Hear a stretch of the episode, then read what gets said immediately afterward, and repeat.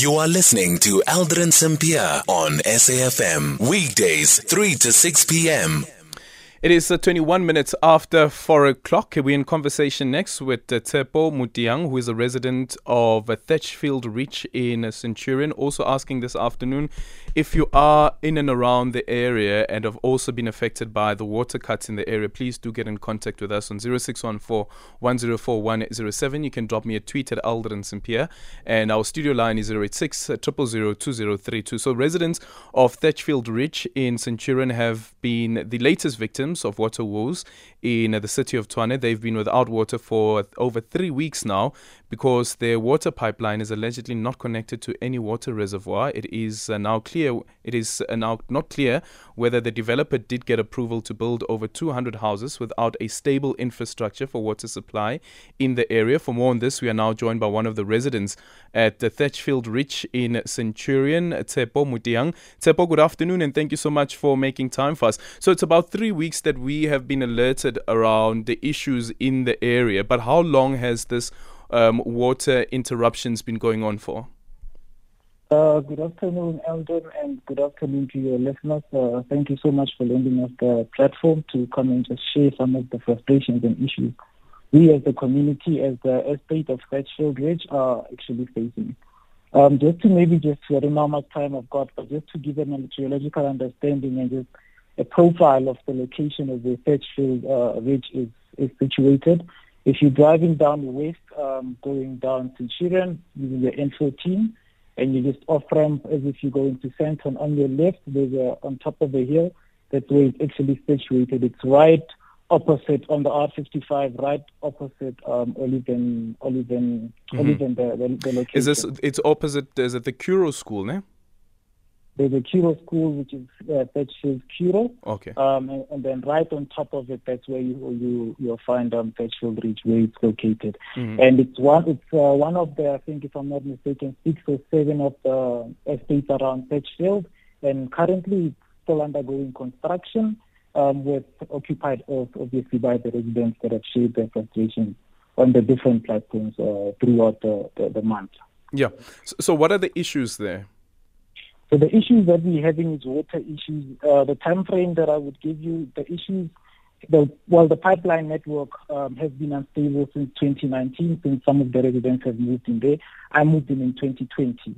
The issues we've been having is just intermittent water. The biggest and longest period that we've now had interruptions is between the 25th of February to date. We're still having certain certain issues with water. The issue that we have is we have intermittent water. It it will go on 11 p 11 p.m. in the evening, and then it will go off at about 4 4 a.m. in the morning. And the rest of the day you don't have water. We've had issues for the past uh, four weeks, going on five weeks now. The residents have taken upon themselves to approach the head homeowners associate, which is the Thatchfield Homeowners Associate. They've also licensed the, with the, engaged with the estate manager. They've also licensed with City of Tshwane as well as Rand Water, just so that they can um, get some sort of attention as well as mm. intervention from all these different stakeholders for this prolonged crisis. So, so unfortunately, okay, no, you can go ahead.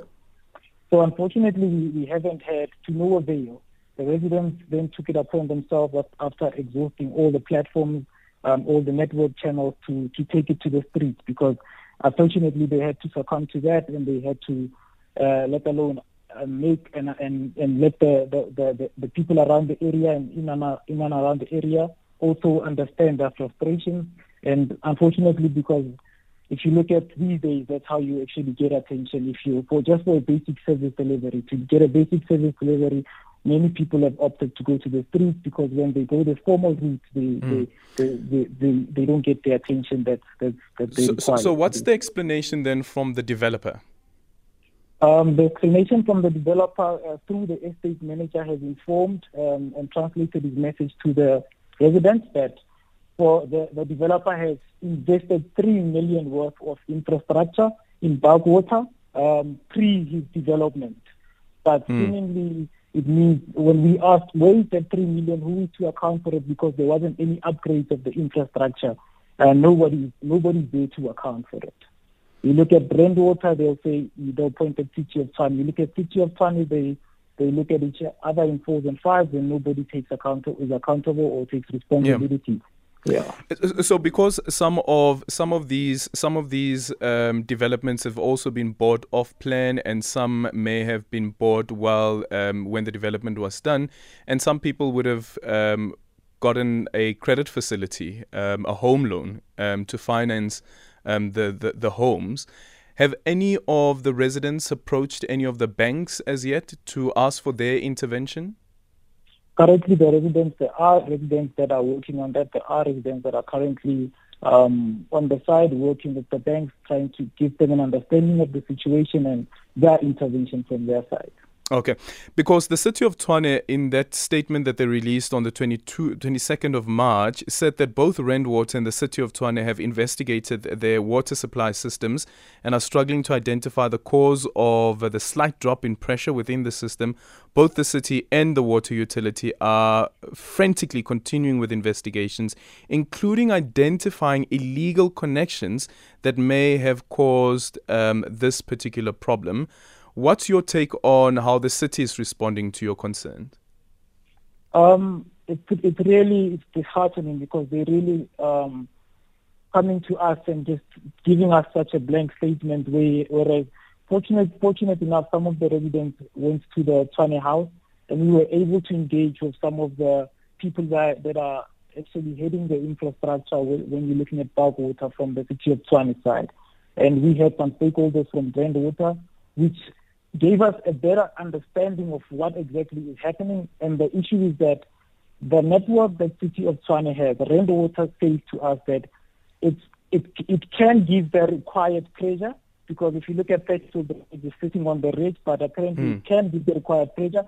But as soon as they, you, you, you, you, the, the system is static and everything is in movement within the pipeline, let's say the water is in movement, the stable pressure within the that, that, that can be offered is 10 bar.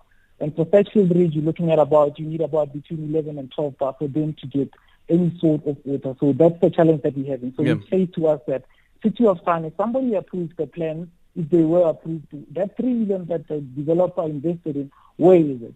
And we asked the developer that, look, if you did invest it, can you account for it and say, here are the receipts, this is where it went to, this is who approved it, and I stand by you because I'm, I'm, I'm standing on a clean sheet and I'm being transparent with you guys. But currently, the, the, the developer cannot do cannot do that for us. Yeah, we've tried to get a hold of the city of Tshwane, but uh, unfortunately, we're told that uh, no one is currently available. Um, as you know, today as well, that there's a council sitting um, to deal with the issues around the election of the mayor as well as a motion of no confidence in the speaker. However, though, what's the situation currently like, Tshepo? Because I saw a tweet about the water coming out of the taps that's blue, and another one, uh, water coming out of the taps murky brown.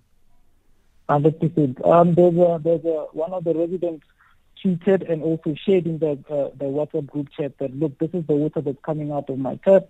Then a video showed us that this is the water. The water was blue, which is surprising to me. That if is that the quality of water? What what what is happening in terms of purifying the water before actually delivering it to to to to to to, to, to your residents?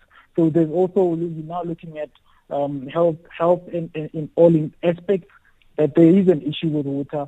What yeah. is happening to it? Isn't it being purified to mm-hmm. a certain standard before it actually can be? So there's quite a lot of questions around that. Sure. Um, has anyone taken the matter to the Human Rights Commission?